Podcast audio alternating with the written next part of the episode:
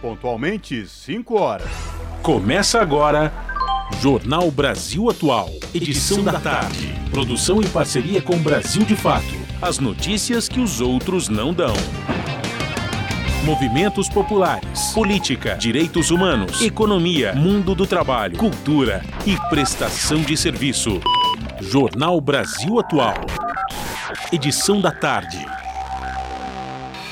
Olá, hoje é terça-feira, 14 de fevereiro de 2023. O Jornal Brasil Atual, edição da tarde, começa agora comigo, Cosmo Silva, e com Larissa Borer. E estas são as manchetes de hoje. Com ida ao Nordeste, Lula usa semana pré-carnaval para retomar e inaugurar obras pelo país. Dados da Caixa Econômica Federal mostram que Bolsonaro fez uso eleitoral de consignados do Auxílio Brasil. Polícia Federal deflagra a sexta fase da Operação Lesa Pátria sobre atos golpistas em Brasília. E manifestantes pedem juros baixos e saída do bolsonarista Campos Neto do Banco Central. Protestos na frente do BC no Rio e em São Paulo e em diversas partes do país condenam taxa básica de juros que hoje está em 13,7%, acima da inflação. O governo Lula deve anunciar reajuste nas bolsas de pesquisas científicas. Pesquisadores comemoram a retomada de políticas de valorização da ciência. Inscrições do SISU começam nesta quinta-feira, dia 16. O sistema oferece vagas em instituições públicas de ensino superior a partir das notas do Enem. Ministra Anísia Trindade diz que a Agenda 2030 da ONU não é possível sem mudanças sociais globais. E a Feira Esquerda Livre chega à sua 14ª edição em uma versão de carnaval. O evento deste ano vai contar com um cortejo do bloco Ilu Mim. E após recomendação do IFAM, obras da Estação 14 próximas ao quilombo Saracura são paralisadas em São Paulo. Participe do Jornal Brasil Atual, edição da tarde, por meio dos nossos canais. Pelo Facebook, facebook.com.br Rádio Brasil Atual. No Instagram, arroba Rádio Brasil Atual.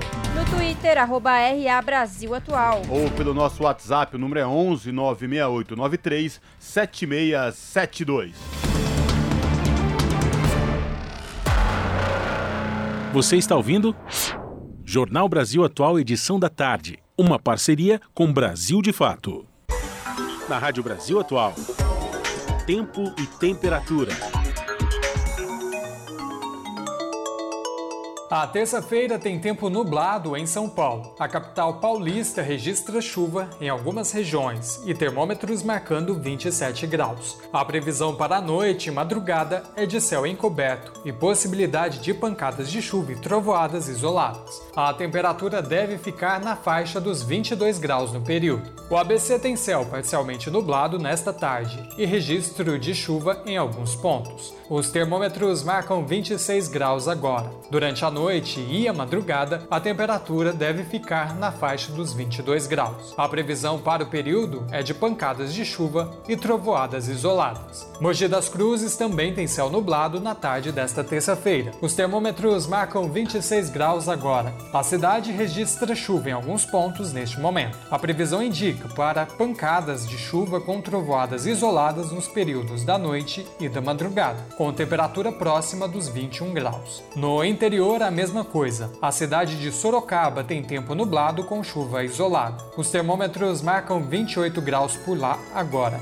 Para a noite e a madrugada, a previsão é de pancadas de chuva e trovoadas em alguns pontos da região. A temperatura deve ficar na faixa dos 22 graus no período. Daqui a pouco eu volto com a previsão do tempo para quarta-feira. Na Rádio Brasil Atual. Está na hora de dar o serviço. São 5 horas e 4 minutos. Vamos saber a situação do trânsito na cidade de São Paulo. A CT, que é a Companhia de Engenharia de Tráfego aqui da capital, informa que neste momento são 37 quilômetros de lentidão em toda a cidade de São Paulo. As regiões sul, centro e norte concentram aí os maiores índices de lentidão com 9 quilômetros respectivamente. Lembrando que hoje por conta do rodízio municipal, não podem circular no centro expandido veículos com placas finais 3 e 4. Trânsito aqui na Avenida Paulista, por enquanto, tranquilo nos dois sentidos, tanto quem vai no sentido Consolação como quem vai no sentido do Paraíso. E a situação do metrô da cidade de São Paulo e dos trens da CPTM, Larissa? Vamos lá, Cosmo. Segundo o site do metrô, Todas as linhas operam em situação normal agora, 5 horas 5 e 5. Mesma coisa no site da CPTM, Companhia Paulista de Trens Metropolitanos. A situação é de operação normal em todas as linhas. Cosme, como está a situação das rodovias nesta terça-feira?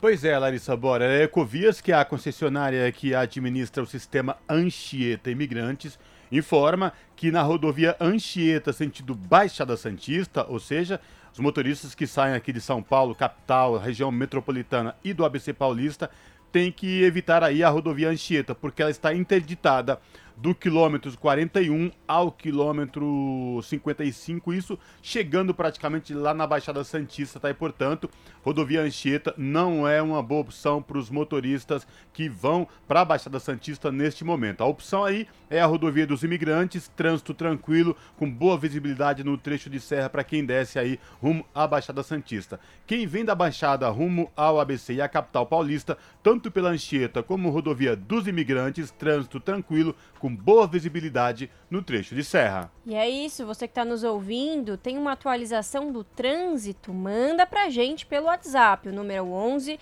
96893 7672. Rádio Brasil Atual. Rádio Brasil Atual 98,9. Rádio Brasil Atual 98,9 notícias que as outras não dão e as músicas que as outras não tocam. Participe da programação pelo WhatsApp, WhatsApp 968937672 968937672 Rádio Brasil Atual 98,9 FM Jornal Brasil Atual edição da tarde. 5 horas mais 7 minutos. Com ida ao Nordeste, Lula usa a semana pré-carnaval para retomar e inaugurar obras pelo país. Na Bahia, presidente entrega 600 unidades habitacionais cuja finalização havia sido suspensa no governo Bolsonaro. As informações com Daniel Lamir. O presidente Luiz Inácio Lula da Silva do PT inicia nesta semana, com a ida à Bahia e a Sergipe, uma série de viagens pelo Brasil. Ele vai participar de inaugurações e retomadas de obras que não foram concluídas no governo de seu antecessor, o ex-presidente Jair Bolsonaro do PL. O chefe do executivo deve ainda visitar outros estados nordestinos, além de unidades da federação de outras regiões, como Sul e Sudeste. A ideia do governo federal é utilizar as agendas para promover as entregas após uma força-tarefa para mapear e retomar obras paradas pelo país. Nesta terça-feira, dia 14, Lula estará na cidade de Santo Amaro da Purificação, na Bahia, para a inauguração de conjuntos residenciais do programa Minha Casa Minha Vida. O presidente vai estar ao lado do governador Jerônimo Rodrigues, do PT, e do ministro-chefe da Casa Civil, Rui Costa, também do PT. Outros chefes da esplanada também devem estar presentes. A programação no município baiano também prevê a entrega de 600 unidades habitacionais cuja finalização havia sido descontinuada no governo Bolsonaro. A previsão é de que o presidente esteja na cidade às 11 da manhã. O ato simbólico acontecerá na praça da Igreja Nossa Senhora da Purificação. Na quarta, dia 15, Lula visita o estado de Sergipe a convite do governador Fábio Mitidieri, do PSD, o presidente terá a companhia do ministro dos Transportes Renan Filho para vistoriar as obras da BR-101 e tratar das pautas solicitadas pelo governo sergipano, como o canal de Xingó, a duplicação da BR-235 e as obras da ponte Neópolis-Penedo. A filiação partidária do petista Jerônimo Rodrigues e do PCdista Fábio Mitidieri pesaram na escolha dos destinos que Lula visita nesta semana. No primeiro caso, agradece o apoio do povo baiano que elegeu o governador e lhe deu boa vantagem contra Bolsonaro. No caso de Mitidieri, reconhece a importância de dialogar com adversários ao se reunir com o chefe do executivo estadual que enfrentou o petista Rogério Carvalho, aliado de Lula nas eleições de outubro do ano passado. Depois das visitas à Bahia e Sergipe, e com o fim do feriado de carnaval, o presidente deve visitar outros estados, anunciando investimentos como a volta do programa Água para Todos, que reúne medidas preventivas e corretivas contra a estiagem, sobretudo nas áreas rurais. Da Rádio Brasil de Fato, com reportagem de Paulo Motorim de Brasília. Locução: Daniel Lamir. São 5 horas e 10 minutos. E reportagem do UOL, com dados obtidos por meio da Lei de Acesso à Informação e junto à Controladoria Geral da União, apontam que a Caixa Econômica Federal foi usada pelo ex-presidente Jair Bolsonaro, do PL, para o favorecer na campanha eleitoral do ano passado, por meio da concessão de empréstimos consignados ao programa Auxílio Brasil.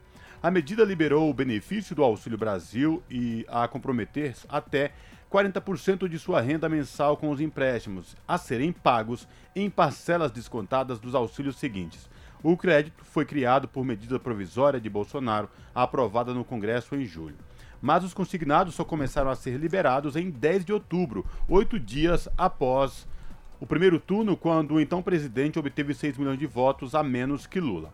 Desde o início até o 1 de novembro, a reportagem mostra que a Caixa concedeu mais de 7 bilhões de reais para quase 3 milhões de beneficiários do programa, o que equivale a 99% de toda a carteira de crédito consignado em 2022.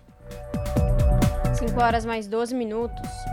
E a Advocacia Geral da União pede na Justiça que 59 acusados paguem 20 milhões de reais por financiar atos golpistas. Entre os acusados estão 54 pessoas físicas, três empresas, uma associação e um sindicato. Os detalhes com Rodrigo Durão. A AGU, a Advocacia Geral da União, ingressou na Justiça Federal pedindo que seja aberta ação civil pública para proteger o patrimônio público contra 59 réus. Todos são acusados de financiar o fretamento de ônibus para os atos que depredaram os prédios da Praça dos Três Poderes no dia 8 de janeiro desse ano. A ação pede que eles sejam condenados, em definitivo, a ressarcir cerca de 20 milhões de reais ao erário público. Ao todo, são 54 pessoas físicas, três empresas, uma associação e um sindicato. No total, a AGU já ingressou com quatro ações contra acusados de financiar ou participar diretamente dos atos do dia 8 de janeiro. Em três delas, a Justiça já determinou cautelarmente o bloqueio de bens dos envolvidos. A determinação é para que, em caso de condenação posterior, os valores sejam usados para ressarcir o patrimônio público. A lista completa com os nomes dos 59 réus envolvidos na ação da AGU está disponível na versão online dessa reportagem no site brasildefato.com.br. De São Paulo, da Rádio Brasil de Fato, Rodrigo Durão. São 5 horas e 13 minutos e a Polícia Federal deflagra a sexta fase da Operação Lesa Pátria sobre os atos golpistas em Brasília. A operação, segundo a Polícia Federal, é permanente, tanto que foi criada um canal para que quem tiver qualquer informação sobre os participantes pode entrar em contato aí no, nesse, nesse canal de comunicação. Os detalhes com Gabriel Correia, da Rádio Nacional. Polícia Federal nas ruas nesta terça-feira em mais uma fase da Operação Lesa Pátria. A sexta, desde os atos golpistas de 8 de janeiro. Dessa vez são 21 mandados, sendo 8 de prisão preventiva e 13 de busca e apreensão em cinco estados: Goiás, Minas Gerais, Paraná, Sergipe e São Paulo todos expedidos pelo Supremo Tribunal Federal. A Lesa Pátria busca identificar quem participou, financiou ou incentivou de alguma forma os atos de vandalismo que culminaram na depredação dos prédios do Congresso, do Palácio do Planalto e do Supremo Tribunal Federal. Os acusados vão responder por crimes como golpe de Estado, dano qualificado, associação criminosa e incitação ao crime. A operação, segundo a Polícia Federal, é permanente. Tanto é que foi criado um canal para quem tiver qualquer informação sobre os participantes. O e-mail é denúncia 8 janeiro, 8 em número, arroba pf.gov.br. Repetindo, denúncia 8 janeiro, arroba pf.gov.br. Da Rádio Nacional em Brasília, Priscila Mazenotti. E presidente do Banco Central diz ser contra mudar meta de inflação antes de reunião sobre o tema. Roberto Campos Neto afirmou que alterar planos neste momento pode ter efeito prejudicial e contrário ao desejado. As informações com Nicolau Soares. O presidente do Banco Central, Roberto Campos Neto, afirmou que é contra a mudança da meta de inflação estabelecida pelo CMN, Conselho Monetário Nacional, do qual faz parte. A declaração foi dada na segunda-feira, dia 13, poucos dias antes de uma reunião do próprio CMN, na qual o assunto tende a ser debatido.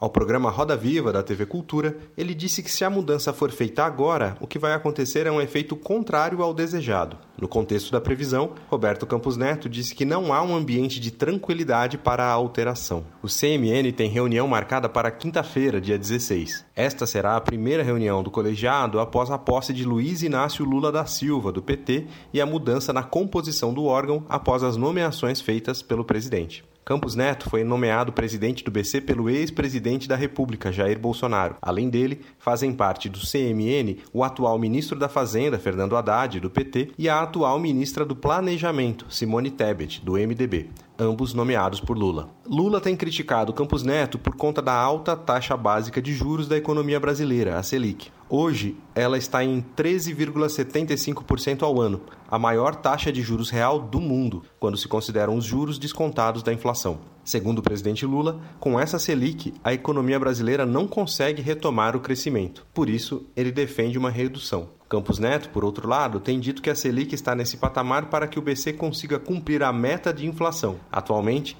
o índice de aumento de preços acumulado em 12 meses está em 5,77%. O CMN estabeleceu que o índice deve estar em 3,25% no final de 2023 podendo chegar no máximo a 4,75%. Esse cenário reforça a expectativa de que a meta só será cumprida com mais aumento da Selic. Alguns economistas defendem como alternativa a revisão da meta, o que Campos Neto é contra, segundo ele mesmo disse. Campos Neto foi questionado no Roda Viva por sua relação com Bolsonaro e seus ministros. Ele minimizou o fato e disse que estabeleceu relações com ministros do antigo governo por conta do trabalho, mas que isso não influenciou sua atuação no BC. Questionado se estava com a camisa da seleção brasileira quando votou nas últimas eleições, ele se esquivou. Disse que voto é um ato privado. Em janeiro, após a posse de Lula, ele ainda fazia parte de um grupo de WhatsApp de ex-integrantes do governo passado. Nas palavras de Campos Neto, o Banco Central é uma instituição de Estado,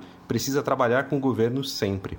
Ele citou ainda que vai fazer o que estiver ao seu alcance para aproximar o BC do atual governo, em aceno ao atual presidente. De São Paulo, da Rádio Brasil de Fato, com reportagem de Vinícius Konchinski, locução Nicolau Soares.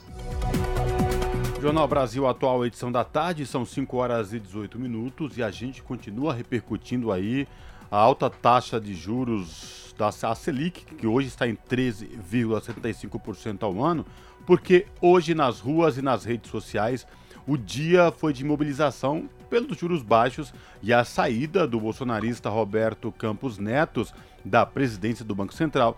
Começou logo cedo hoje em todo o país esses atos. Viu? Houve protestos na frente do Banco Central no Rio de Janeiro e em São Paulo e em outras localidades do país. O protesto é contra a taxa básica de juros, que, como eu falei, está em 13,75% ao ano, quase 8 pontos percentuais, ou seja, 137% acima da inflação oficial.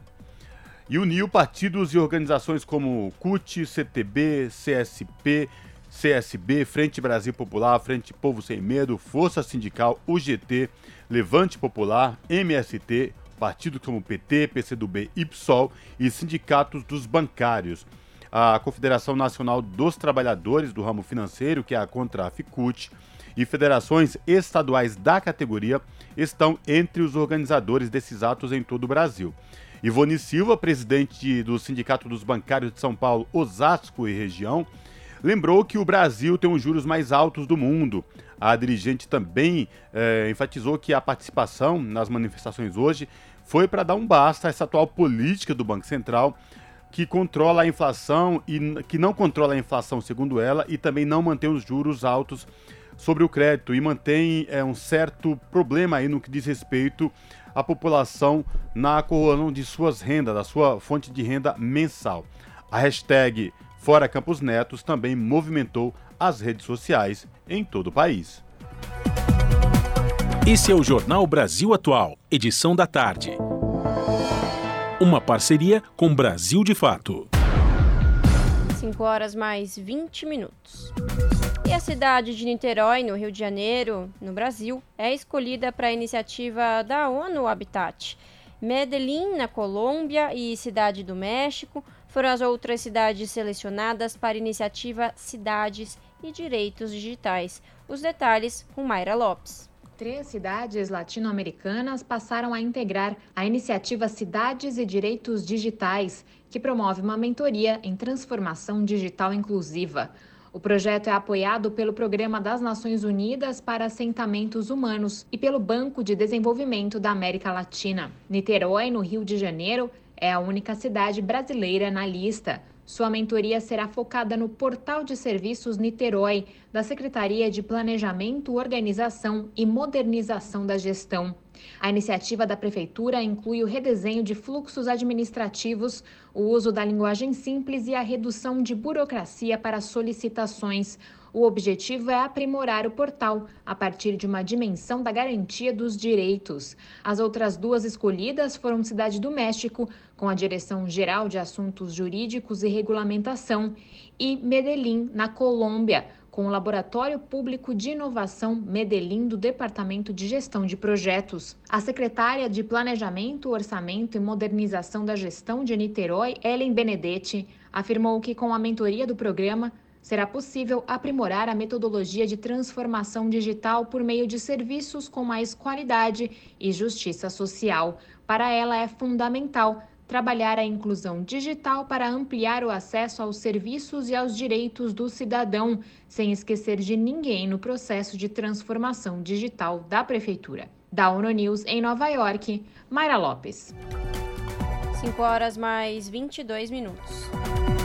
E a população de rua superou as 281 mil pessoas no Brasil em 2022. Isso representa um aumento de 38% desde 2019, após a pandemia de Covid-19.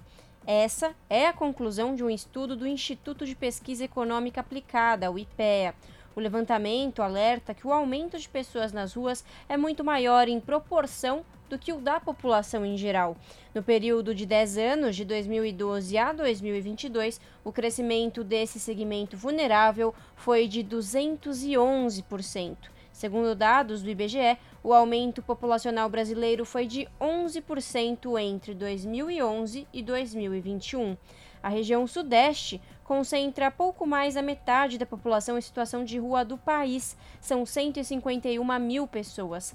Na sequência, estão Nordeste, Sul, Centro-Oeste e Norte. A pesquisa destaca a região Norte, onde está a menor parcela de população de rua do país, mas que, no entanto, mais que dobrou de 2019 para 2022, saindo de 8 mil para mais de 18 mil pessoas vivendo nas ruas.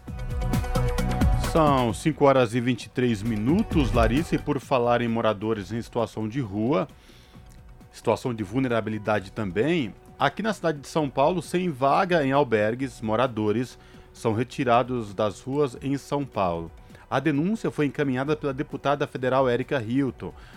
Ah, o subprefeito da Sé, Álvaro Camilo, deve prestar esclarecimentos no dia 27 de fevereiro ao Ministério Público.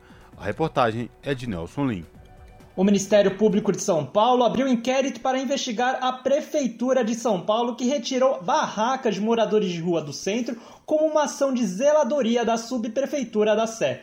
A denúncia foi encaminhada pela deputada federal Érica Hilton. O subprefeito da Sé, Álvaro Camilo, deve prestar esclarecimentos no dia 27 de fevereiro ao Ministério Público.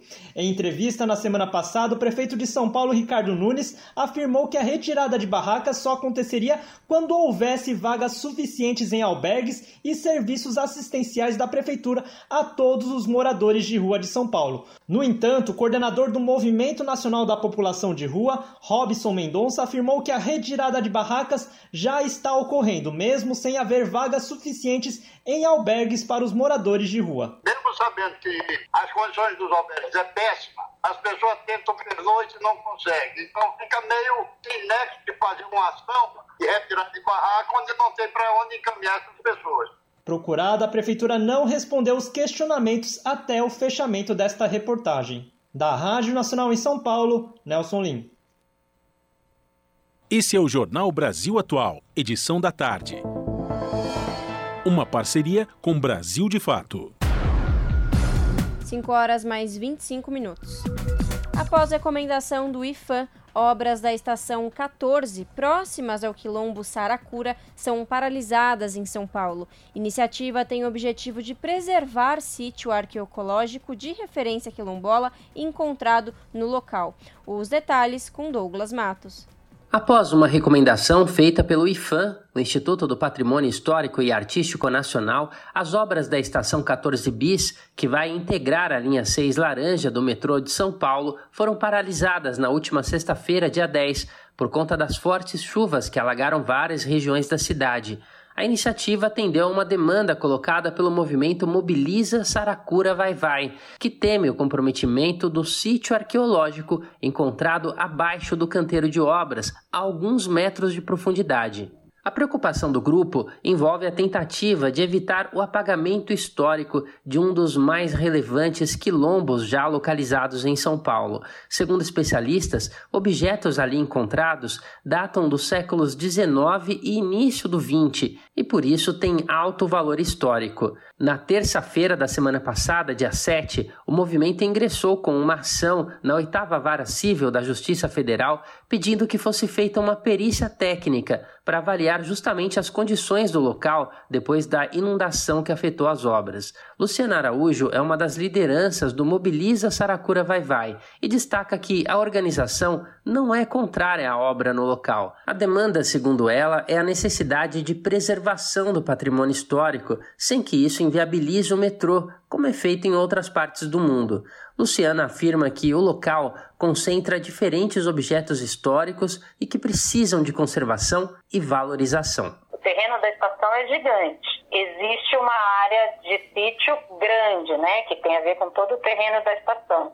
Mas a área onde eles vão efetivamente retirar as peças, que é o que chamam de área de resgate, é um pedaço do terreno onde foi localizada uma concentração maior de peças. Muita cerâmica, muito sapato, na quarta-feira, dia 8, na semana passada, uma vistoria do IFAM constatou que uma barreira tinha se rompido e que seria inviável dar seguimento ao trabalho no canteiro. Por conta disso, segundo nota oficial divulgada pelo Instituto, na sexta-feira, dia 10, a recomendação que trata da suspensão das obras deve vigorar enquanto durarem as chuvas. O IFAM também aponta a relevância do local em termos de novas e futuras descobertas histórico-científicas o Brasil de fato procurou o metrô de São Paulo e a concessionária Linha Uni, que opera a linha 6 laranja do metrô, para ouvi-los a respeito das medidas de segurança para a preservação do local, mas não conseguiu contato. O espaço continua aberto para respostas. De São Paulo, da Rádio Brasil de Fato, com reportagem de Cristiane Sampaio. Locução: Douglas Matos. 5 horas e 28 minutos. Câmara pode instalar comissão externa para acompanhar a situação dos Yanomami. Da Rádio Câmara de Brasília, quem traz os detalhes é Carla Alessandra. A Câmara pode instalar uma comissão externa para acompanhar as ações humanitárias voltadas para os Yanomami e a retirada dos garimpeiros da área indígena, depois de denúncia publicada no dia 20 de janeiro deste ano pela agência Suma Uma, com a notícia de que 570 crianças de até 5 anos morreram de doenças evitáveis entre 2019 e 2022 na terra indígena Yanomami, o Brasil e o mundo tomaram conhecimento da situação de desnutrição e abandono em que os indígenas se encontravam.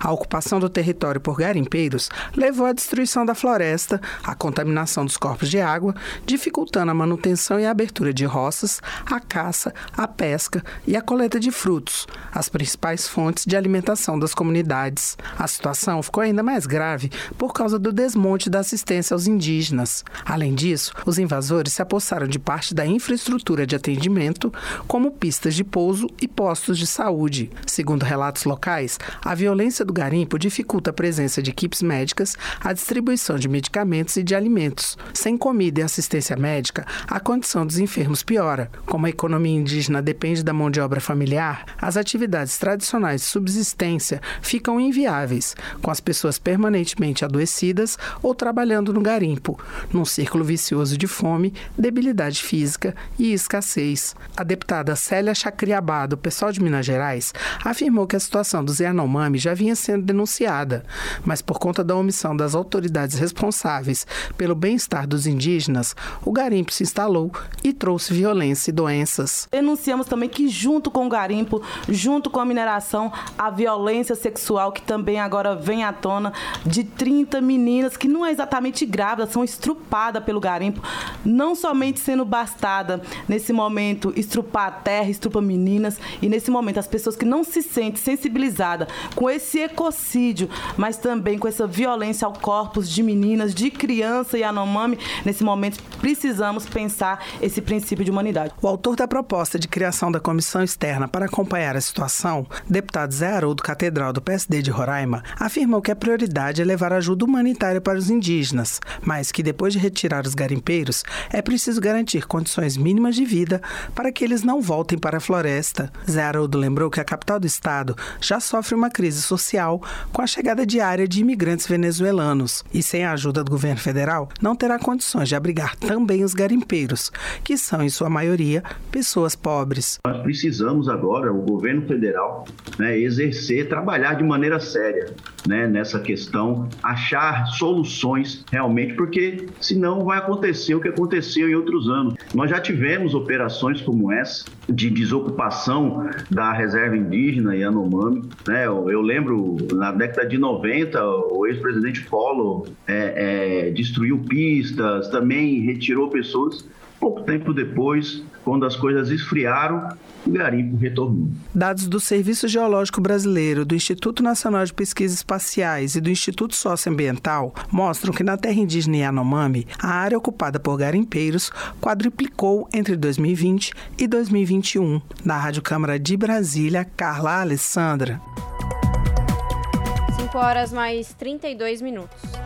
Polícia Federal faz ação contra comércio de ouro ilegal extraído em Roraima. Ao todo, foram cumpridos 13 mandados de busca e apreensão nos estados de Roraima, São Paulo e em Goiás. Os detalhes com Gabriel Correia, da Rádio Nacional. A Polícia Federal quer fechar o cerco para o mercado ilegal de ouro, extraído do estado de Roraima e que é comprado em outras regiões do país. Nesta terça-feira, o alvo foi uma organização criminosa que teria a participação de empresários, advogados e até um servidor público municipal de Boa Vista.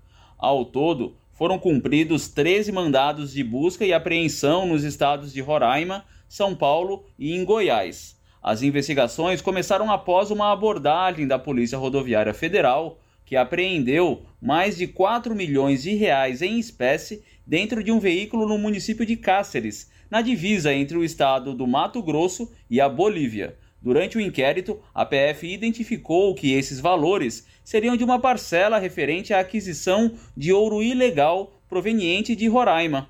O grupo criminoso estaria recebendo valores de pessoas físicas e jurídicas para comprar o ouro de garimpos ilegais. O dinheiro saía do Sudeste e do Centro-Oeste com destino a Boa Vista, capital de Roraima, em viagens que demoravam mais de uma semana.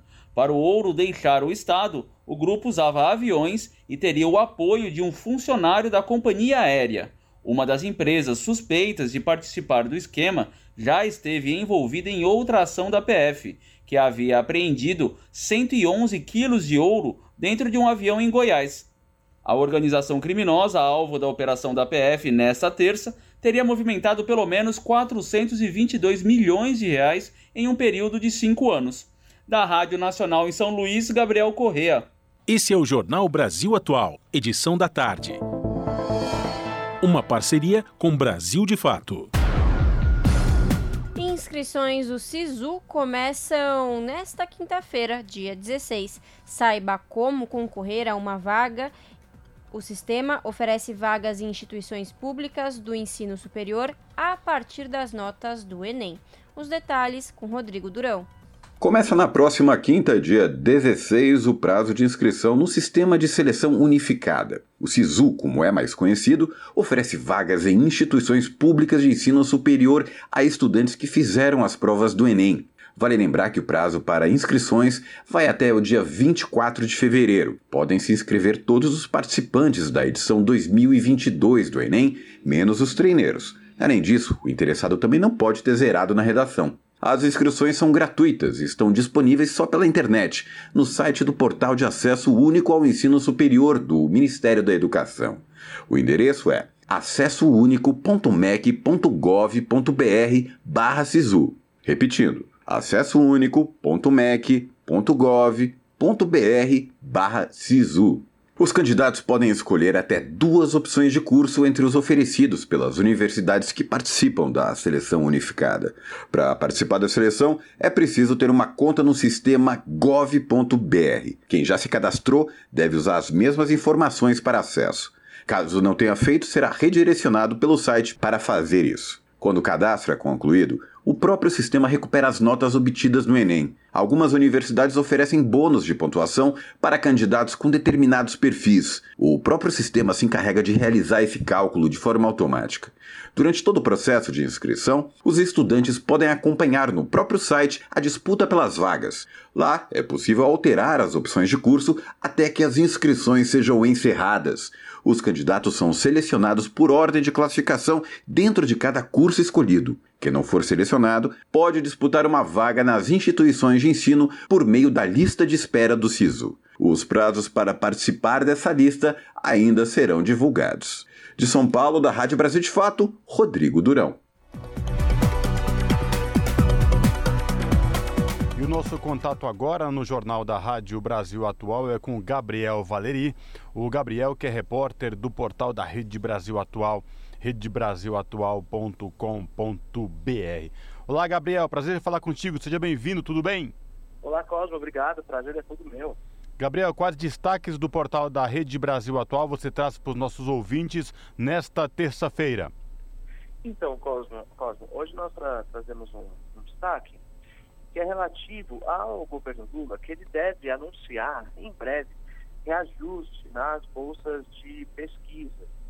É, o presidente está prestes a anunciar é, essa alteração nos valores. Essas bolsas são do Conselho Nacional de Desenvolvimento Científico e Tecnológico, o CNPq. É, Trata-se de uma promessa de campanha do petista e uma antiga reivindicação da ciência nacional. Antiga, para você ter ideia, as bolsas estão há uma década sem correção. É, o deputado federal, líder da bancada petista na Câmara dos Deputados, Zé Cartisteu, do Paraná, ele anunciou, ele deu uma prévia, de que esse aumento deve ser na ordem de 44%. Isso significaria, para as bolsas de mestrado, de R$ 1.500 para R$ 2.160, de doutorado de R$ 2.200 para R$ 3.168. Por sua vez, o presidente do CNPq, o Ricardo Galvão, ele confirmou que o reajuste está próximo, que o governo Lula deve anunciar, não essa semana, na próxima, é, mas ele não confirmou os, os valores. O Galvão falou sobre o tema durante o Fórum das Cidades Afiliadas da Sociedade Brasileira para o Progresso da Ciência, a SBPC. Ele relatou que, nesses últimos seis anos, houve uma queda drástica nas atividades do órgão e que esse reajuste é o primeiro passo para reconstruir a ciência e a pesquisa nacional. E para isso, viu, Cosmo, é, o Ricardo Galvão, ele destacou que o governo federal já assegurou um orçamento de 400 milhões destinados a isso apenas em 2023. Então, é um dinheiro a mais que vai entrar na SPPC para garantir é, é, esses reajustes. Lembrando aqui aos nossos ouvintes da Rádio Brasil Atual, não é, Gabriel? Que essas bolsas dos pesquisadores, bolsas de pesquisas científicas, elas estavam congeladas há um bom tempo e todos os pesquisadores ligados ao CNPq vinham reivindicando, era uma luta já há décadas, desde a época do golpe contra a presidente Dilma, depois com o Temer e no governo Bolsonaro nos últimos quatro anos, que aí a coisa ficou complicada de vez, não é? Exatamente, é uma década sem reajuste. A situação da ciência nacional com a política negacionista do ex-presidente Jair Bolsonaro é, colocou realmente a pesquisa e a ciência nacional em péssimos lençóis. É, agora, o, o, que, o que é notável é, nesse fórum que está acontecendo da, da SPTC é um clima de esperança e otimismo da comunidade científica, viu, Cosmo? O presidente da SPTC, o filósofo Renato Genino Ribeiro, ele chegou a dizer, abre aspas, que o pesadelo acabou e agora nós começamos a sonhar. É, e não é para menos, não é, Gabriel? Por conta de tudo que a gente já falou aqui, de que os pesquisadores vinham enfrentando no governo de Jair Bolsonaro. É por isso que, com todas essas notícias, os pesquisadores comemoram praticamente essa retomada de políticas de valorização da ciência, a ciência que foi tão escanteada, que foi tão desvalorizada e desacreditada no governo de Jair Bolsonaro, não é mesmo? Exatamente. Por mais que, que a ciência, esses valores ainda precisariam de um aumento ainda maior para tornar o Brasil competitivo no mercado é, científico, de pesquisa, para evitar fuga de cérebros. Né? Nós temos muitos pesquisadores que saem do Brasil para pesquisar por universidades estrangeiras, né? E para evitar isso, mas sem dúvida é o primeiro passo e o mais urgente e mostra realmente um compromisso diferente agora da nova gestão com esse setor tão fundamental do nosso país. Pois é, Gabriel, e isso vinha relação esse, esse dado que você traz aí de pesquisadores brasileiros que saíam do país para ir pesquisar por universidades de outros de outras unidades aí mundo afora, deixava a ciência brasileira entrecida e ao mesmo tempo eh, não fazia com que eh, os pesquisadores aqui se desenvolvessem. Agora há um novo alento, há uma nova luz, como todos os cientistas vêm comemorando. Aliás, esta, este aumento e aí a retomada na valorização dos pesquisadores é algo que já vinha reivindicando há um bom tempo e agora sinalizando com o governo do presidente eleito Luiz Inácio Lula da Silva, que colocou como prioridade também pesquisa científica. É isso mesmo, né? Exatamente, Paulo. Perfeito. A gente reforça o convite aos ouvintes aqui do Jornal da Rádio Brasil Atual, edição da tarde, a acessar aí o portal da Rede Brasil Atual, redebrasilatual.com.br e conferir na íntegra esta reportagem do Gabriel Valeri e outras reportagens relacionadas à educação, à ciência, aos direitos humanos, à saúde, movimentos sociais. Gabriel, prazer falar contigo, viu? Até a próxima, abraço. Prazer é todo meu, estamos de olho, próximas notícias, pode deixar que, que nós noticiaremos. Um grande abraço. Falamos aqui com Gabriel Valeri no jornal Brasil Atual. Jornal Brasil, Brasil Atual. Edição da tarde. 5 horas mais 42 minutos. Governador Jorginho Melo institui escola sem partido para atender deputada bolsonarista. A iniciativa da parlamentar olavista Ana Capanolo é ligada a movimento que persegue educadores progressistas. As informações com Douglas Matos. O Diário Oficial de Santa Catarina publicou a sanção da lei que institui a Semana Escolar de Combate à Violência Institucional contra a Criança e o Adolescente no Estado. A data passa a constar no calendário anual catarinense sempre entre os dias 8 e 14 de agosto. O projeto foi ratificado pelo governador Jorginho Melo do PL, que atende assim a um desejo da deputada estadual Ana Campanholo, da mesma sigla. Os dois são bolsonaristas Ocorre que, na prática, esse evento aprovado pela Assembleia Legislativa em novembro de 2022 nada mais é que a aplicação do programa Escola Sem Partido. A escola sem partido é uma bandeira da extrema-direita brasileira e que vem promovendo perseguições judiciais a educadores progressistas no país. Além de Melo, Aristides Simadon, secretário de Educação de Santa Catarina, também assina a sanção do projeto. Segundo o texto do Diário Oficial, a semana escolar será usada para, abre aspas, ampliar o conhecimento de crianças e adolescentes sobre o direito de liberdade de aprender conteúdo politicamente neutro, fecha aspas. O termo é um eufemismo para conteúdos favoráveis à extrema-direita e aos setores mais reacionários. Como exemplo, o Escola Sem Partido já defendeu a relativização do Holocausto judaico na Segunda Guerra Mundial. Apesar de um texto aparentemente imparcial, na realidade, o Escola Sem Partido tem o objetivo de promover a chamada guerra cultural. A ideia é se opor a iniciativas que visam uma sociedade menos preconceituosa, mais igualitária e inclusiva.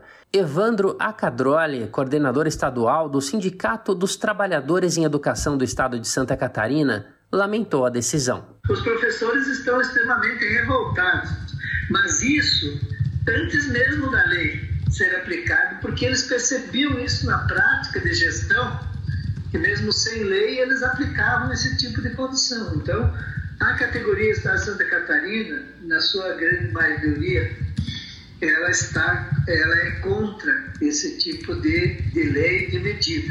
A gente já se posicionou contra, em defesa da liberdade eh, para educar, em defesa da liberdade de expressão. Ainda de acordo com o sindicalista, a medida pode provocar danos diretos à categoria. Essas medidas causam problemas sérios para os nossos trabalhadores, como chegar ao ponto de afetar a saúde do nosso trabalhador. Por quê? É, quando há uma pressão, uma cobrança e, uma, e, um, e um autoritarismo por cima dos professores, do quem faz a educação, é, acaba criando um clima de conflito nas escolas, no meio, né? Pelo é, equipe gestora, seja da secretaria, ou a, a, gestão, o chefe direto, que acaba adotando algumas, alguns métodos, como é o caso do assédio moral. A deputada Ana Caroline Campagnolo, defensora do Escola Sem Partido, é filha de um policial militar da reserva, evangélica, ex-professora de história do município de Chapecó. Ela ficou famosa em todo o país ao incentivar a denúncia do que chamou de professores doutrinadores. Em 2018, disputou a primeira eleição e foi eleita na esteira do bolsonarismo. Ganhou visibilidade na internet comentando conteúdos de Olavo de Carvalho, ex-guru de Bolsonaro, pregando o escola sem partido e criticando o que chama de ideologia de gênero. Da Rádio Brasil de Fato, com informações de Santa Catarina e reportagem de Igor Carvalho. Locução: Douglas Matos. 5 horas e 47 minutos. A Organização Pan-Americana de Saúde lança manual para promover saúde mental nas escolas primárias. Novo guia será usado para treinar educadores.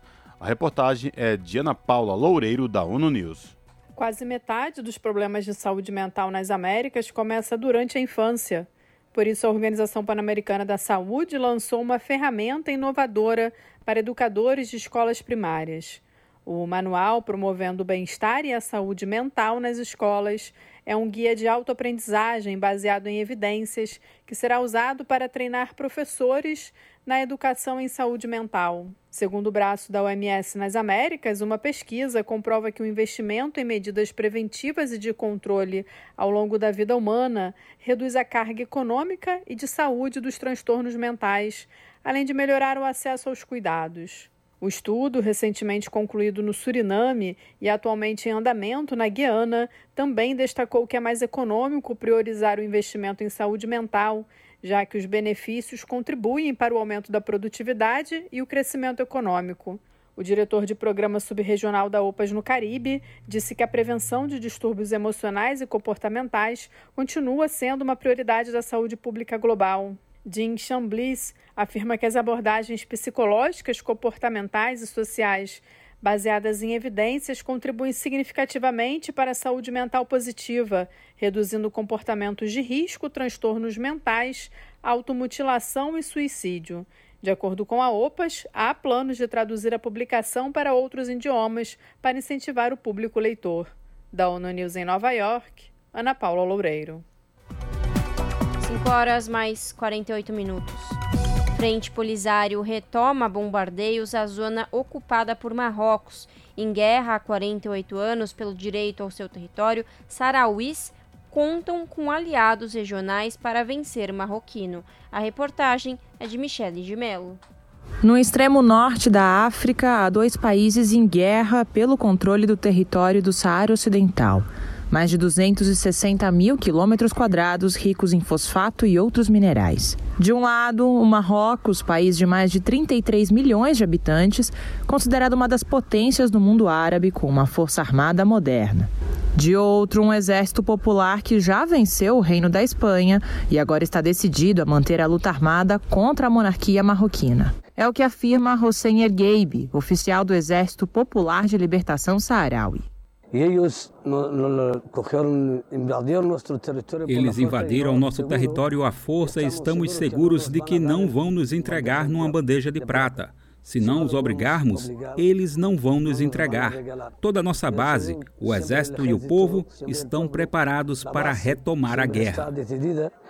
Estão preparados para reanudar a guerra. Intensificar a luta armada foi o lema do último congresso da Frente Polisário, realizado em janeiro deste ano. Desde então, o Exército Popular Saharaui retomou os bombardeios diários contra o muro de 2,7 mil quilômetros construído pelo Marrocos para dividir o Saara Ocidental em duas partes, sendo 85% do território controlado pelo Reino de Rabat. Nosso objetivo é a independência, não é outra coisa. Não desejamos invadir outro território nem anexar nenhuma terra. Só exigimos as fronteiras que nos deixou o colonialismo espanhol. Na República Saharaui, o serviço militar não é obrigatório e tanto homens como mulheres são incentivados a somar-se nas fileiras do Exército Popular. Em 1975, quando iniciou a Marcha Verde do Marrocos sobre o Saara, os saarauis não tinham nenhum preparo e as armas mais sofisticadas eram os fuzis Kalashnikov. Hoje, o Exército Popular possui apoio dos seus vizinhos africanos, incluindo a Argélia e a África do Sul. E também há indícios de cooperação com o Irã e a Rússia, enquanto o Marrocos recebe apoio tácito da França, Estados Unidos e de Israel. Mesmo com a enorme diferença de poder bélico, o oficial do exército Saharaui, Paco Sida, acredita na vitória. Se não puderam Se não puderam nos vencer nos outros anos, não poderão vencer agora. Que vamos aprofundar a nossa luta armada.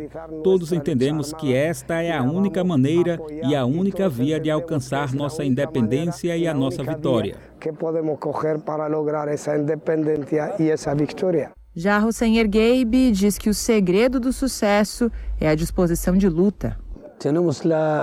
Não temos vontade e disposição de guerra, e isso é uma moeda muito forte. Temos uma juventude decidida a seguir o caminho dos seus avós. A seguir o caminho de seus abuelos. Apesar das décadas de hostilidades, os militares saharauis não perdem a relação de irmandade com os vizinhos marroquinos. Estamos sempre com a mão aberta a negociar, pero negociar. Estamos sempre abertos a negociar, mas vamos negociar o que nos convém, a devolução do nosso território. Podemos ter outro tipo de negociações com eles no futuro, relações econômicas e até boa vizinhança. Os marroquinos são árabes e muçulmanos. Temos a obrigação de estabelecer relações com eles. Dependerá do governo ou do regime que eles terão. Lá eles, nós aqui, estamos prontos para qualquer desejo de restabelecer relações. Para qualquer qualquer desejo de eles com restabelecer as relações. De Tinduf, na Argélia, para a Rádio Brasil de Fato, Michele de Mello. São 5 horas e 53 minutos. O Partido Revolução Cidadã, fundado por Rafael Correia, foi o grande vitorioso nas eleições regionais no Equador. Quem traz os detalhes é Murilo Pajola, do Brasil de Fato. O líder do movimento Revolução Cidadã, ex-presidente equatoriano Rafael Correa, disse na quinta-feira, dia 9, que a vitória alcançada nas eleições de 5 de fevereiro é um ponto de partida para a recuperação do país. O partido de Correa, o Revolução Cidadã, venceu nas principais cidades equatorianas. Durante uma entrevista para o programa Enclave Política, transmitido pela Telesur, o ex-presidente expressou sua imensa satisfação com a vitória nas eleições, mas alertou a expectativa de continuidade das perseguições. Não, para nada, Orlando, não. De jeito nenhum, não nos enganemos. Em outras palavras, quanto mais chances tivermos de vencer, mais madura será a perseguição a essas pessoas. Todas as tentativas de impedir que eu retorne ao país têm um objetivo: sabem que, se voltar ao Equador, o cenário político muda e farão de tudo para tentar impedir que a Revolução Cidadã se aproxime do poder. Cambia toda a situação política e por todos os meios vão tratar de que a Revolução Cidadã retorne ao poder. Rafael Correa destacou que é preciso ainda recuperar o poder central no Equador, porque há problemas que não podem ser resolvidos a partir de governos regionais. O caminho, não nos enganemos, o caminho não está allanado em absoluto. Então, não nos enganemos, o caminho não está aberto em absoluto. Tivemos uma grande vitória no domingo, 5 de fevereiro, mas isso é um ponto de partida, não de chegada. A partir daí, devemos seguir trabalhando como fizemos desde o primeiro dia. Vai ser duríssimo. E daí a seguir trabalhando como o primeiro dia, porque vai ser duríssimo. O ex-presidente acrescentou que as eleições são ganhas para o bem comum ele também afirmou que, apesar da situação que o país está passando, a oposição não conseguiu destruir a esperança e que a eleição do dia 5 foi um passo muito importante para a pátria equatoriana. Nas palavras dele, ter as mãos limpas, a consciência limpa, lhe dá força para continuar lutando. Por outro lado, Correa afirmou que a solução para o país é mudar o governo de Guilherme Lasso que para ele é autor e no início cúmplice do desastre vivido no Equador. Correa disse que, em sua opinião, o mais conveniente e saudável para o país seria convocar eleições antecipadas. Com relação à nova onda progressiva na região, o ex-presidente Correa comentou que a chegada de governos progressistas ou forças progressistas que são dominantes nos diferentes países significa que existe uma visão de longo prazo, uma visão integral e que essa visão implicaria uma integração latino-americana que mais cedo ou mais tarde terá que vir. Confira mais detalhes da entrevista com Rafael Correa no YouTube da Telesur de Lábrea, no Amazonas, da Rádio Brasil de Fato, com informações da Telesur, locução Murilo Pajola. Jornal Brasil Atual. Edição da tarde. E a Anvisa, a Agência Nacional de Vigilância Sanitária, proíbe venda de todas as pomadas para modelar cabelos no país. A medida, com caráter cautelar, vem após a Anvisa ter recebido informações de relatos de casos de efeitos indesejáveis e até graves ocasionados por pelo menos 25 produtos para traçar ou modelar os cabelos ao longo do mês de janeiro. Mais detalhes com Matson Euler, da Rádio Nacional. A Anvisa proibiu temporariamente a venda de todas as pomadas para modelar e trançar cabelos. Não há determinação para recolhimento do produto, mas, segundo a Agência Nacional de Vigilância Sanitária, enquanto a medida estiver em vigor, nenhum lote pode ser comercializado e não deve ser utilizado por consumidores e profissionais de beleza. Mesmo exemplares adquiridos anteriormente e existentes nas residências ou em salões de beleza não devem ser usados nesse momento.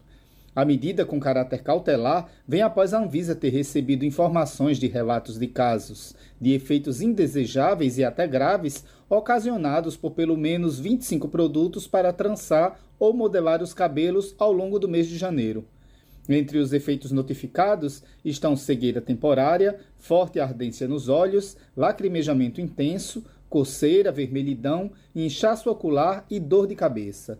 Diante do cenário envolvendo o aumento de casos em vários estados do país e a diversidade de marcas envolvidas, a Anvisa, em conjunto com o Ministério da Saúde e Vigilâncias Sanitárias Locais, avaliaram que a medida mais segura é interditar todos os produtos até que todas as providências possíveis sejam adotadas. As últimas ocorrências aconteceram esta semana em Pernambuco. Desde o último domingo, pelo menos 250 pessoas foram atendidas nas unidades de saúde de Recife e Olinda com problemas de visão após terem os olhos atingidos por produtos capilares durante as prévias de carnaval.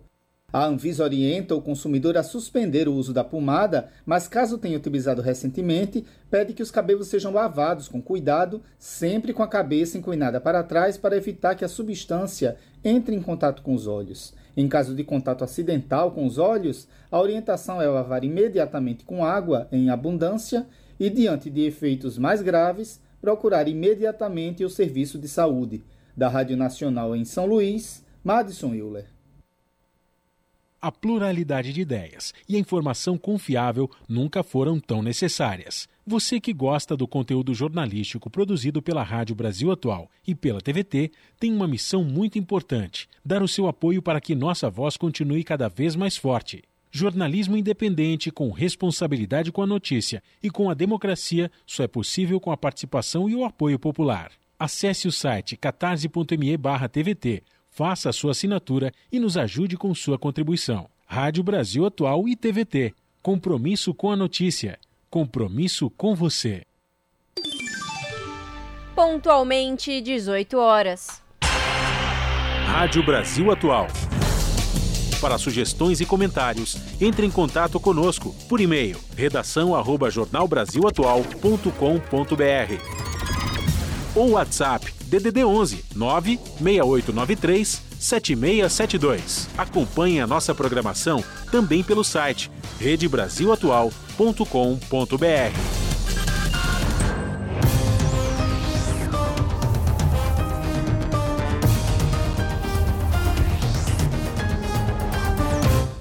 E é isso, quando toca essa vinheta, vocês já sabem, né? É o momento de fazer conexão com a redação do seu jornal para saber quais são os destaques da edição desta terça-feira. Lembrando que o seu jornal começa logo mais às 19 horas na TVT, canal digital 44.1 ou também pelo canal do YouTube, youtube.com/redetvt. No comando dele, Kaique Santos. Boa noite, Kaique. Quais são os destaques dessa terça-feira? Oi, Lari Cosmo, uma boa noite para vocês, para todos os ouvintes da Rádio Brasil Atual, do Jornal Brasil Atual, edição da tarde. Estou aqui então para trazer os principais destaques do seu jornal de hoje. Um dia marcado, inclusive, por protestos, entre eles o de trabalhadores que fizeram é, um protesto no centro histórico aqui de São Paulo para denunciar a privatização dos serviços de água e energia elétrica. Quem acompanhou essas manifestações foi o repórter João Miyagi e ele explica, né, conta pra gente aí, é, ouviu também esses manifestantes para saber dessas reivindicações. Além desses trabalhadores, os da enfermagem também fizeram atos por todo o país. É, uma série de paralisações e manifestações para garantir a entrada em vigor do piso da enfermagem. O Guilherme Oliveira acompanhou como foi em Porto Alegre, mas ele traz aí um panorama então do que esses trabalhadores estão reivindicando e também uma polêmica maior tem a ver com o Banco Central. A gente tem visto nos últimos dias essa polêmica sobre a taxa de juros que está ali quase 14%. O presidente Lula critica bastante é, manter nesse patamar e hoje muitas pessoas foram às ruas também criticar essa taxa de juros altíssima e também a autonomia do Banco Central que é criticada pelo presidente Lula. Tudo isso e muito mais, a gente tem também uma entrevista sobre isso, inclusive, no seu jornal de hoje. Tudo isso muito mais então daqui a pouco às sete da noite, logo após o papo com Zé Trajano, daqui a pouco na TVT. Um abraço para vocês, uma boa noite e até mais. Jornal Brasil Atual, edição da tarde. Uma parceria com Brasil de Fato. Jornal Brasil Atual, edição da tarde, são 6 horas e 2 minutos. O Ministério Público entrou com uma ação de tutela antecipada de urgência contra a Prefeitura de São Paulo e a construtora Vila 11, que pretende erguer um prédio onde hoje funciona o anexo do espaço Itaú de Cinema e o Café Feline, na Rua Augusta, no número 1470. O objetivo é impedir que o cinema e o café deixem o imóvel no dia 28 de fevereiro, como previsto.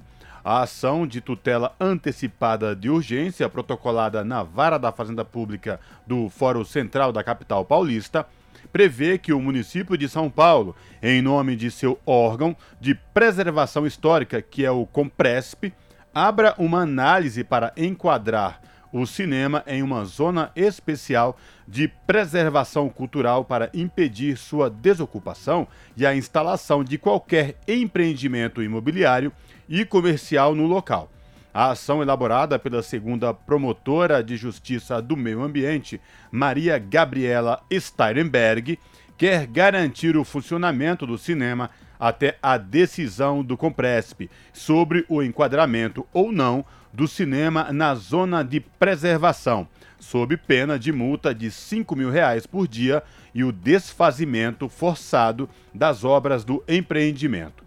A previsão inicial era de que o cinema fechasse as portas para o público na próxima quinta-feira, dia 16, depois de 28 anos funcionando no local. Para encerrar as atividades, a curadoria decidiu exibir o filme A Última Floresta, de Luiz Bolognese, em duas sessões gratuitas que marcarão o fim definitivo daquele espaço, que desde 1995 era o ponte cinematográfico mais querido da cena paulistana. 18 horas mais 4 minutos. A banda mais antiga de São Paulo resiste após 141 anos de existência. A Corporação Musical Operária da Lapa, tradicional das marchas de rua, faz parte da história dos trabalhadores de São Paulo desde 1881. Após a pandemia e as dificuldades de se apresentar, o grupo musical retorna às ruas no Aue de Carnaval da Praça Memorial Vladimir Herzog, Centro Cultural a céu aberto, na próxima segunda-feira. Confira na reportagem de Camilo Mota. No mesmo número 99 da Rua Joaquim Machado, desde 1930, a Corporação Musical Operária da Lapa resiste na sala de ensaio tombada pelo Patrimônio Histórico Municipal. O espaço é bem simples, onde os músicos, na sua experiência de vida, se encontram todos os domingos de manhã. Nestor Avelino é o atual regente. Desde os 7 anos de idade, já se interessava pela música. Hoje, aos 82, não vive longe da banda. Eu agradeço muito os meninos que vêm aqui. Eles é a minha vida. Eles é a minha vida. Os músicos vêm, são os meus amigos, são os meus irmãos, são meus filhos. Eles vêm, a gente ensaia e estamos preparados para o que der vier. Tomara que o vier seja um bom vier. A Corporação Musical Operária da Lapa é a mais antiga da cidade de São Paulo. Foi fundada em 7 de setembro de 1881 e teve o nome alterado para 15 de novembro em decorrência da proclamação da República. O nome desagradou o público e causou uma confusão durante uma das apresentações. A história da corporação está diretamente relacionada ao processo de industrialização do país. Naquele momento, ao final do século XIX, os operários se reuniam em movimentos através da cultura para reivindicar direitos sociais. Com a chegada da Railway e a adesão de trabalhadores, a banda mudou seu nome para Corporação Musical Operária da Lapa, que segue até hoje mas a frequência das apresentações que aconteciam desde o Teatro Municipal ao centro da cidade e Coretos não é mais a mesma. A pandemia piorou a situação. Avelino tem esperança de que a banda consiga algum patrocínio e retome a frequência em eventos. A nossa luta hoje é essa daí é, por exemplo, ter um patrocinador da banda, se tivesse, putz, seria o melhor do mundo, um patrocinador da banda. Porque assim a gente não precisava cobrar de ninguém, a gente ia tocar de graça, porque o patrocinador dá o dinheiro para nós. Mas a gente não tem, já procuramos várias vezes, não conseguimos. Enquanto isso, os músicos se mantêm através da solidariedade e se cotizam para dividir as despesas. A banda é um espaço de acolhida, como afirma Ieda Vieira, a única mulher da corporação. É um aconchego muito bom junto com os músicos. É, é, é, acho que cada um sente a mesma, a mesma vibração musical, né? Nós todos temos essa, essa, esse aconchego com os músicos, né? Então, para mim foi muito bom ter retornado aqui. Estou há pouco tempo na banda da Lapa, fui muito bem recebida novamente, né? A última apresentação pública do grupo foi na cerimônia do bicentenário da independência na Câmara Municipal de São Paulo junto às centrais sindicais. A próxima vai ser no Aue de Carnaval Nós Sofre Mais Nós Goza, que vai acontecer na segunda-feira, dia 20, a partir das 4 da tarde, na Praça Memorial Vladimir Herzog, Centro Cultural a Céu Aberto Elifas Andreato. Serão 14 estandartes produzidos pelo jornalista e artista plástico Enio Skeff. O bloco foi criado na década de 70 por jornalistas das agências Folhas como forma de protesto à prisão do colega Lourenço de Aféria, em plena ditadura. O jornalista escreveu uma crônica, Herói, Morto, Nós. O texto elogiava a bravura de um bombeiro que doou a vida para salvar uma criança do Lago das Ariranhas, em Brasília. Abre aspas, prefiro esse sargento ao herói Duque de Caxias. Fecha aspas. Duas semanas depois, Diaféria foi enquadrado na Lei de Segurança Nacional. O bloco foi então lançado, saindo da frente do monumento de Duque de Caxias, na Praça Princesa Isabel, seguindo pela Avenida Rio Branco e Ipiranga, até chegar à Igreja da Consolação. O percurso descrevia um L, L de Lourenço, L de Liberdade. O Aue de Carnaval Nós Sofre Mais Nós Goza vai acontecer na próxima segunda-feira, a partir das 4 da tarde, na Praça Memorial Vladimir Herzog, Centro Cultural a Céu Aberto Elifas Andreato. O espaço público fica localizado atrás da Câmara Municipal de São Paulo, na esquina da Rua Santo Antônio com a Praça da Bandeira. Camilo Mota, Rádio Brasil Atual e TVT. São 6 horas e 10 minutos. Campanha do Ministério Público do Trabalho quer conscientizar foliões sobre a prática e o combate do trabalho infantil. Os detalhes com Gabriel Correa, da Rádio Nacional.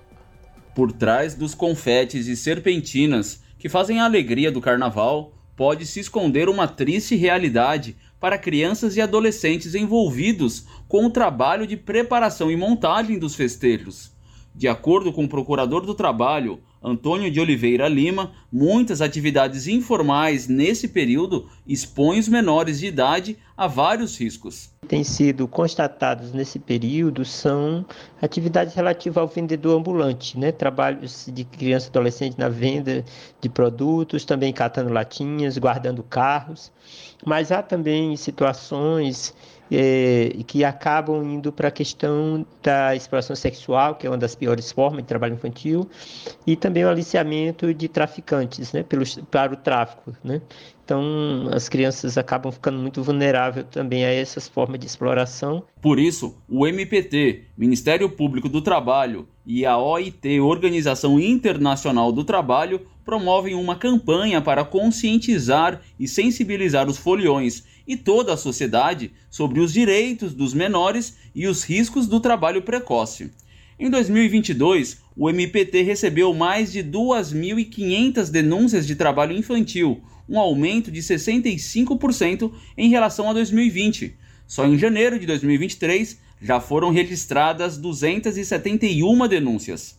Para o procurador Antônio de Oliveira Lima, são muitos fatores que levaram ao aumento do trabalho infantil nos últimos anos, inclusive durante o carnaval. Há um, indicadores que apontam maiores vulnerabilidades das famílias, das crianças, que acabam muitas famílias, pais, né, os adultos perderam os empregos e, os, e foram para a informalidade. A informalidade é um campo onde há muita exploração do trabalho infantil. No Brasil, o trabalho é proibido para menores de 16 anos, sendo permitido após os 14 apenas como aprendiz uma modalidade protegida que concilia renda, qualificação e estudos. Por isso, não se esqueça: se durante a folia você vir uma situação de trabalho infantil, já sabe, denuncie no Disque 100 ou acesse mpt.mp.br. Da Rádio Nacional em São Luís, Gabriel Correa.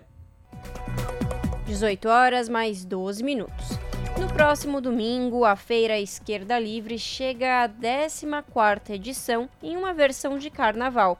O evento, que reúne expositores e expositoras independentes de diversos segmentos, vai contar com uma matinê para as crianças e com um cortejo do bloco Ilu Obá de Mim.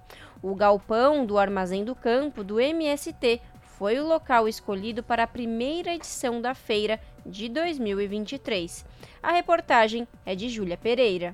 No próximo domingo, dia 19 de fevereiro, O Armazém do Campo do MST vai receber a 14ª edição da Feira Esquerda Livre. Criada em dezembro de 2021, o evento tem como proposta reunir trabalhadores e trabalhadoras em um único espaço, com exposição de diversos setores da produção artesanal de empreendedores de esquerda. Realizado na época mais festiva do ano, o evento vai contar com uma matinê voltada para o público da melhor idade e para as crianças, com bloquinho de carnaval e outras atividades lúdicas. O Fábio Bonavita, um dos idealizadores do evento, diz que a ideia de realizar a matinê durante a feira visa comemorar o carnaval junto a um público que nem sempre pode participar das festas de rua. Você tem uma grande disponibilidade de carnaval para pessoas adultas à noite, enfim, é, mas tem, não tem tanta disponibilidade para carnaval de criança, adolescente, mesmo pessoas da, da melhor idade. Então, essa é ideia, até porque, é, como a gente tem esse grande número de mulheres, boa parte delas tem filhos, netos, enfim, e podem trazer a família. Essa é a ideia para a matinê. A 14ª edição da Feira Esquerda Livre também vai contar com uma parceria importante neste carnaval, com o bloco Ilu Obadimim. Depois de três anos, o coletivo formado por mulheres negras vai voltar às ruas paulistanas numa homenagem à ativista, filósofa e escritora Sueli Carneiro. O destino final do cortejo será no Armazém do Campo do MST, onde o bloco se integrará à Feira Esquerda Livre em uma grande festa. A expectativa da Daiane Pettini, uma das coordenadoras do Ilu Obadmin, é de que o domingo seja um dia de muita alegria, com o retorno do bloco às ruas e a união com a Feira Esquerda Livre. O Ilu acredita, como a gente acredita na mitologia, na cultura afro, a gente acredita que nada se faz sozinho. A gente acredita em uma sociedade, em uma cidade, em que a gente possa fazer política, né? Fazer revolução, fazer a criação do projeto de mundo que a gente acredita com os nossos parceiros. Então, para a gente é uma alegria, né?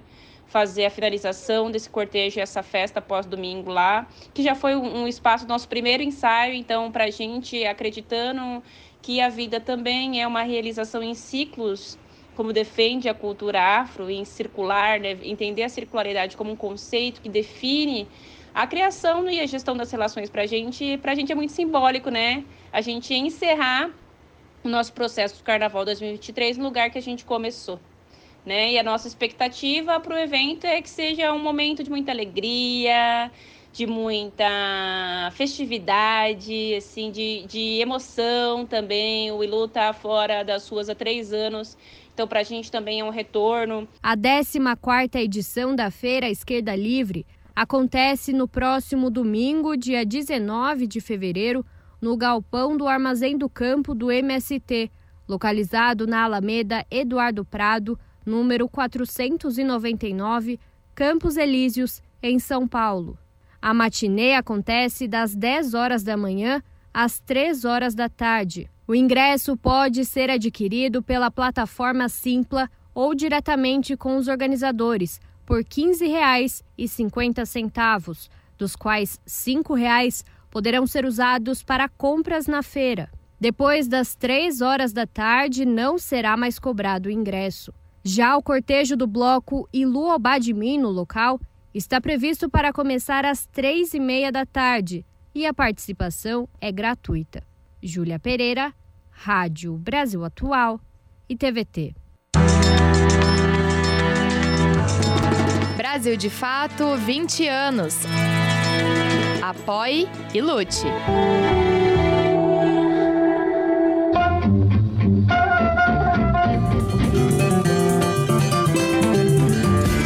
Mosaico Cultural, uma produção Rádio Agência Brasil de Fato.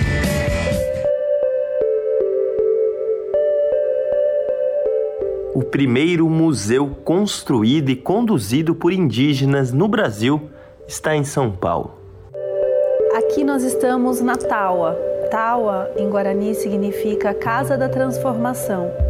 E foi esse nome que nós demos para o Museu das Culturas Indígenas. Então, esse museu, né, essa Taua, para a gente é uma grande escola, porque a gente vê ainda hoje né, grande parte da sociedade brasileira desconhece a grande diversidade dos povos indígenas. O Museu das Culturas Indígenas foi inaugurado para o público em junho de 2022 e ainda está em processo de construção. O espaço pertence à Secretaria de Cultura e Economia Criativa do Estado e representa uma conquista para a luta indígena. É o que explica Cristine Taquá, professora e diretora do Instituto Maracá. Quando a gente pensou em criar esse museu, né, e fomos, né, foi anos de luta junto ao governo do estado para a gente conseguir ter esse espaço, é justamente pensar um modelo de museu vivo, né, um museu onde a gente fala do que hoje estamos fazendo, de quem hoje nós somos. E é claro que para isso tem que se retomar uma história do antigo, né, que são os nossos ancestrais,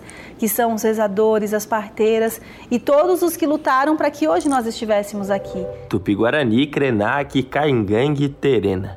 Além de outros povos que vieram para São Paulo de outras regiões do Brasil. A gestão compartilhada por meio do Conselho Indígena Timirim é o que marca esse novo conceito de museu que fortalece, sobretudo, o protagonismo indígena.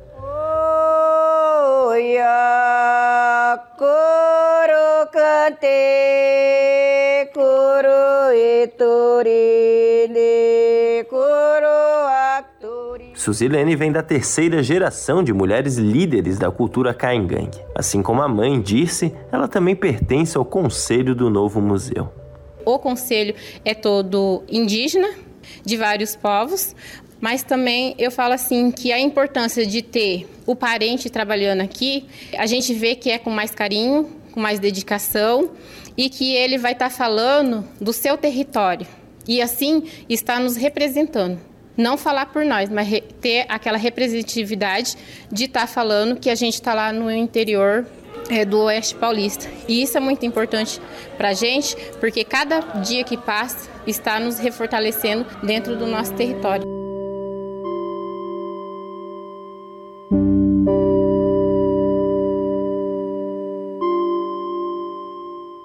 Cunhã da Cultura Caigangue disse que pretende levar as trocas que vem tendo no museu para a terra indígena Vanuiri, o território ancestral da líder espiritual.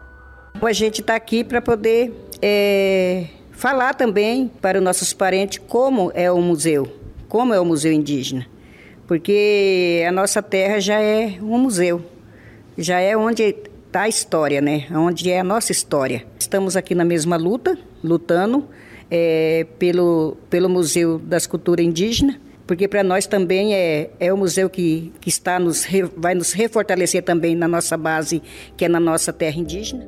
Uma curiosidade do espaço é que cada andar do museu tem um mestre ou mestra do saber.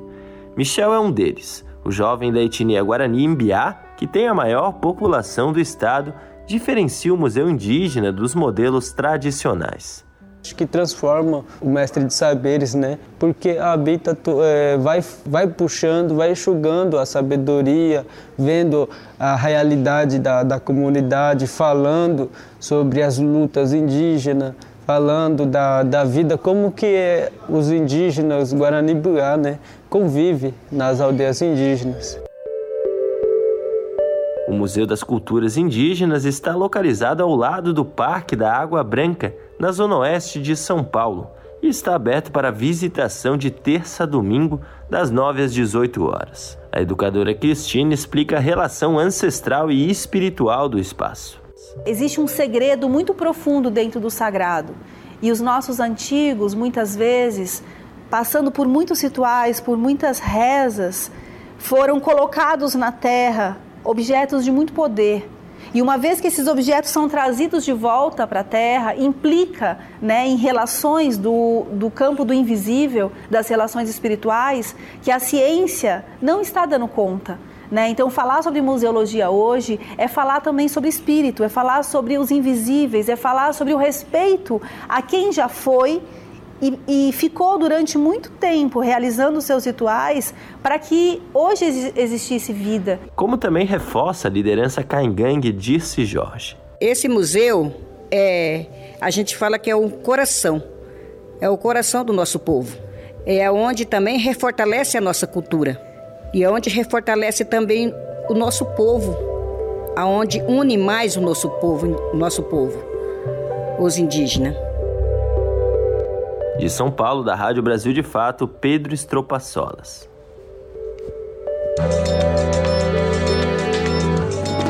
Brasil de Fato 20 anos. Apoie e lute.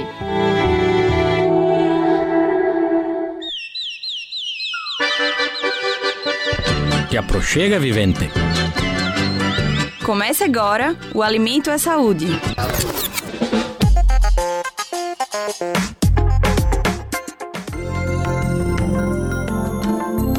Beber muita água, ter uma alimentação saudável, praticar exercícios físicos. Essas são algumas das coisas essenciais para se ter qualidade de vida. Mas o que as pessoas comem pode influenciar diretamente na saúde? Existe uma relação entre alimentação e combate e prevenção de doenças? 4 de fevereiro é o Dia Mundial de Combate ao Câncer, segunda maior causa de morte no mundo, segundo a Organização Pan-Americana de Saúde e vamos entender melhor qual a relação dessa doença com o que é ingerido pelas pessoas no dia a dia. A pesquisa A Fração do Câncer Atribuível às Formas de Vida, Infecções, Ocupação e Agentes Ambientais no Brasil em 2020, publicada na revista acadêmica PLOS ONE, constatou que o baixo consumo de frutas e vegetais, associado a outros fatores, é responsável por 8% de determinados cânceres em homens e 6% em mulheres. Mesmo assim, mais da metade da alimentação dos brasileiros é composta por alimentos processados, de acordo com o IBGE. Segundo Tainá Malhão, nutricionista do Instituto Nacional de Câncer, o INCA, alimentação inadequada junto com outros fatores como excesso de peso e falta de atividade física são associados com pelo menos 12 tipos de câncer.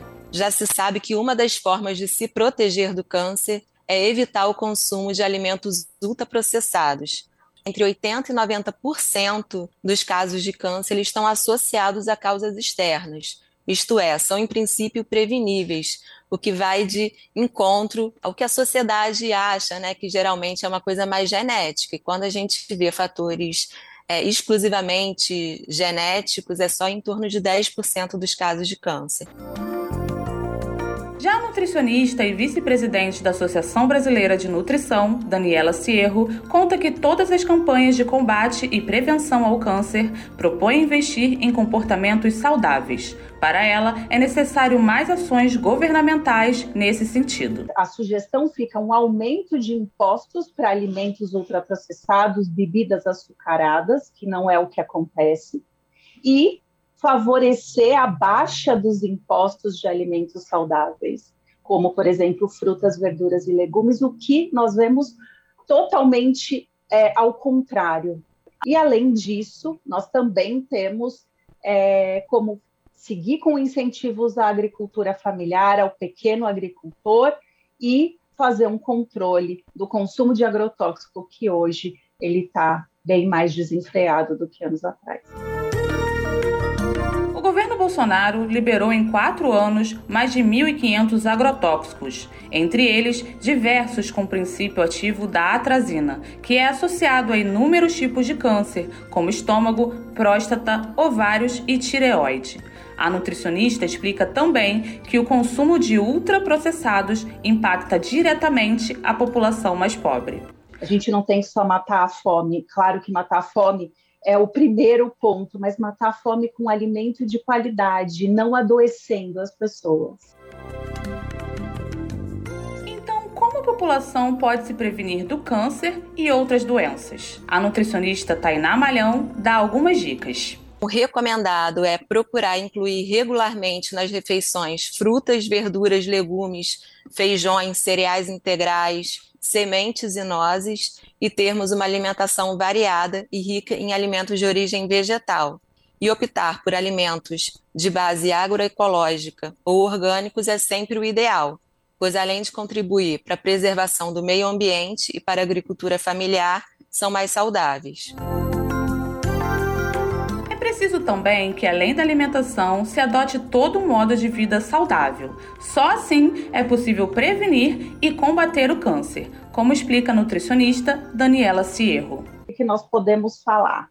de atividade física frequente, essa atividade física pode ser uma caminhada diária e que ela tenha aí um ritmo para você ir tendo condicionamento e a circulação do, do seu corpo todo, né? O, o fumo é uma ação que você precisa é, repensar, porque a correlação com o câncer também está relacionada diretamente. O excesso de bebidas alcoólicas, assim como também trazendo de volta um pouco a alimentação, o excesso de alimentos gordurosos. E também, de uma forma geral, adotar um estilo de vida onde você trabalhe o seu emocional para saber estabilizar a questão emocional do estresse.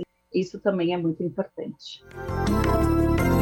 Do Rio de Janeiro para a Rádio Brasil de Fato, Jéssica Rodrigues. Na Rádio Brasil Atual, tempo e temperatura. A previsão indica que a quarta-feira terá tempo parecido com o de hoje em São Paulo. Na capital, amanhã será de sol com aumento de nuvens. Já à tarde e à noite devem ter pancadas de chuva.